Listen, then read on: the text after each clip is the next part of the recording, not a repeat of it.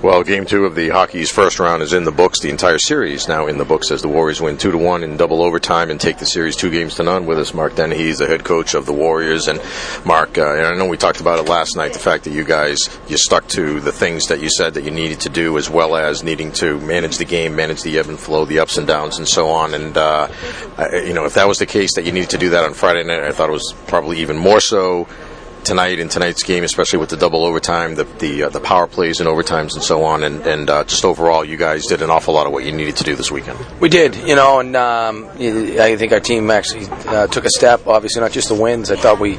Uh, really embraced how we need to play. Um, I said in, the, in my press conference, I think sometimes when the net gets taken out from underneath you and, and, you know there's a finality to your season, you tend to pay a little more attention to detail. I thought we were really good in a lot of those areas. So um, and um, we had some guys really step up and, and, have some really big performances. I thought Jace Henning had a great weekend. Yeah. I thought Mark Bayerga had a great weekend. Uh, Aaron Titcomb. Yeah. Uh, how do you talk about it without talking about Raz? You know who uh, had something like 99 saves this weekend. But uh, it was a team, complete team effort. Uh, I, I, could rattle off everybody on the team. Uh, you, you, don't win those two hard-fought games without you know all 20 guys pulling the same same direction. Right.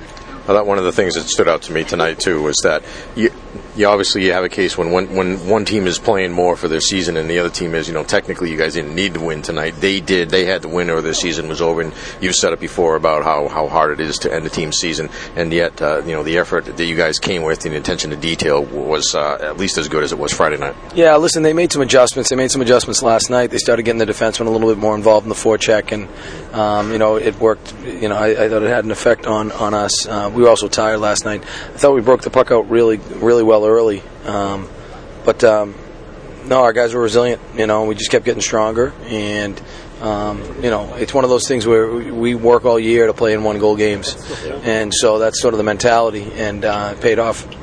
And it was a game where you didn't score the first goal. I mean, it's almost been kind of, uh, you know, of late we felt like, well, you had to score the first goal to win, which uh, you didn't score the first goal tonight, and you still found a way to win. Yeah, no, well, we haven't scored the goal much, the first goal much over the last couple uh, weeks, so uh, I, I, don't, uh, it wasn't out of place. Um, but we got a good response. I thought we had some good shifts after that, and then obviously good enough to draw a penalty, and a power play came through when we needed to. Uh, those are the type of things you need if you want to go far in the tournament. Yeah. I know before the game we were talking to you about that the long game that was last night. You know, kind of almost joking about it, UMass and Notre Dame. But there was a point in this game in the second overtime where it looked like you know that could happen. You could end up looking at multiple overtimes. Uh, did, did you reach the point in this game where you had to, to do anything with regard to hydration and making sure that you, you deal with uh, you know cramping and things like that that can happen in a long game? Yeah, right after the first overtime, we were, we were talking a lot about it, but you can't you can't control it. I mean, you don't know where where your empty level was, and um, you know we had some guys. Lash was cramping up. Um, had some guys cramping up and they literally couldn't go out on the ice. Um, saw it when I was at UMass and we were in the finals in, in 04. Um, you know, they don't let you put guys on IVs anymore. They used to let you give them an IV unless it's a health risk, unless they think they're going to dehydrate and potentially get sick. So, um, you know, you got to go with the old-fashioned way. We're trying to pour some electrolytes in them, and uh, but I think it's a testament to how great a shape these kids are in, and, and that begins and ends with um, with Coach Kamal. Yeah, true. The uh, so so the uh, the play in overtime there, the game-winning goal. Um, what did you see on that play from the from the bench, and what worked on that play? To be honest, I didn't. Uh, we had another group up next, and I was just kind of coaching them through. I saw Matt have a little bit of light, uh, a little bit of a break uh, after a, bumble, a bungled uh, f- uh, breakout, and uh, Jace did a nice job. I think Brian Christie got him the puck, and, and listen, there aren't too many people going to catch Matt Tibbet when he gets cooking. Um, and it was one of those things where, you know, unfortunately, usually a, a, lot of times in those games, it's not a pretty goal that's scored. It's it's we call them greasy goals, or you know, and so it was a matter of just get get some pucks on that and see what happens, and and lo and behold. Well, he almost had a pretty goal to win it earlier in the game. I think it was in the first overtime on a, on a feed from from Jace Henning, and those two seemed to combine pretty well this weekend. But uh, we had Matt Tibbet as the warrior of the game. Obviously, he had the game-winning goal, but also just the way that he was going hard to the net. And I know we've talked about it before that he's been doing it. It's continued. I mean, it was something that they had to worry about, and, and it ended up paying off for you guys. It did, you know, and it's something we have worked on. I thought we had some other guys go to the net pretty hard. And it's nice to get Gouldy back in the lineup because that's something he does a really good job with. And hey, I, I thought our senior line tonight uh, helped change the momentum a number of times in that game where things weren't going the way we needed to. They got down, they grinded it out, and it looked like old time Warrior hockey. Right, right. Yeah, I was going to say that. I mean, you had a lot of your best chances in the two overtimes. I think you might have had at least half as many shots in the game as, as you did in in overtime as you did in the whole game. But a lot of your good scoring chances as well. And it was because you guys were. I mean, was that part of the game plan? Was to try to, to, to maintain possession in the zone and try to wear them out a bit? Because it seemed like, like you were able to do that as the game went along. Well, you know, they've got, like I said a number of times, their forwards are excellent, and you know they, they really want to go vertical on you and, and, push the puck up the ice. Um, you know, you got to know when you can pressure them, when you can't. Um, and, and, so when you can pressure, I think you just you want them to defend. You want to play the puck down 200 feet, and you want to grind it out. If it comes up to the point, you want to spread the zone a little bit, and those are things that we've been doing over the last five years that we've at times have gotten away from. So I think some of the adjustments we made in our forecheck allow us to do that. Um, and so it, it's something we need to make sure that we uh, re-emphasize, just getting it down low, grinding it out, and you can you can wear guys out. Uh, you mentioned Rasmus has played before, and he you know, continues to play well and everything. On that, the the play where he drew the penalty in overtime, uh, that en- ended up you ended up scoring the game-winning goal. Um, I know that trainer Alan Del Valle went out to take a look at him. I mean, h- how is he doing? Any any after effects of that or anything? Uh, he got. Yeah, I mean, he, he you know I think he was sore. You know.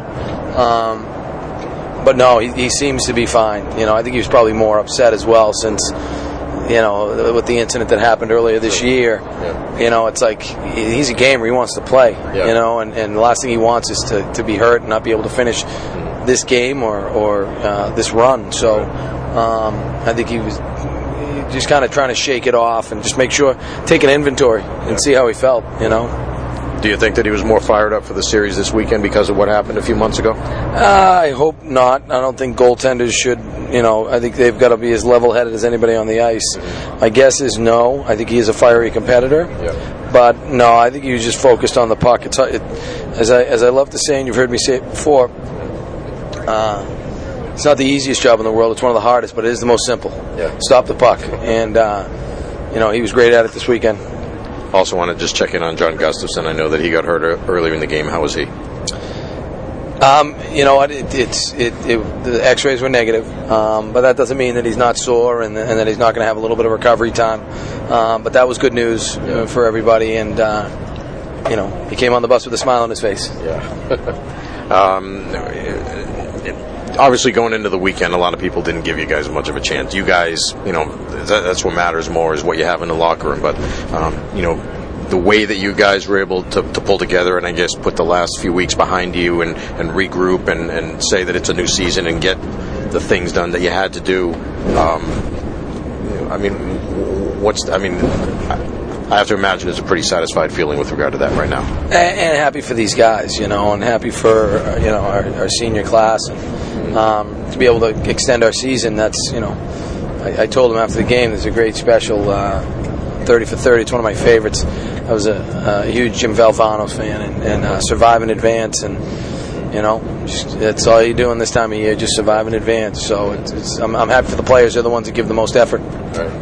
All right, so you know you're going to play BU or Providence. Won't have a chance to, to talk to you before you find out, but can you give us any thoughts on, on both those two teams? I mean, it seems like you know you, you're talking about one of the top offensive players in the country, one of the top defensive players in the country. Very, very different kind of challenges. Both both really good teams, and yeah. they are where they are because of, of how good they are. You know. Um, you know, different challenges. You know, one team again uh, wants to attack, play vertical. The other team, uh, you know, is both have good goalies. One one is is you know might be the best goalie in the country. So different preparation, but it really comes down to you know, five on five, it's about our game and, and, and you know how we react to whatever they throw at us, and then there'll be some adjustments. It'll probably be on the special teams. All right, thanks, Mark. Congratulations on the win this weekend. Good luck next week. Thanks, Mike. Appreciate it.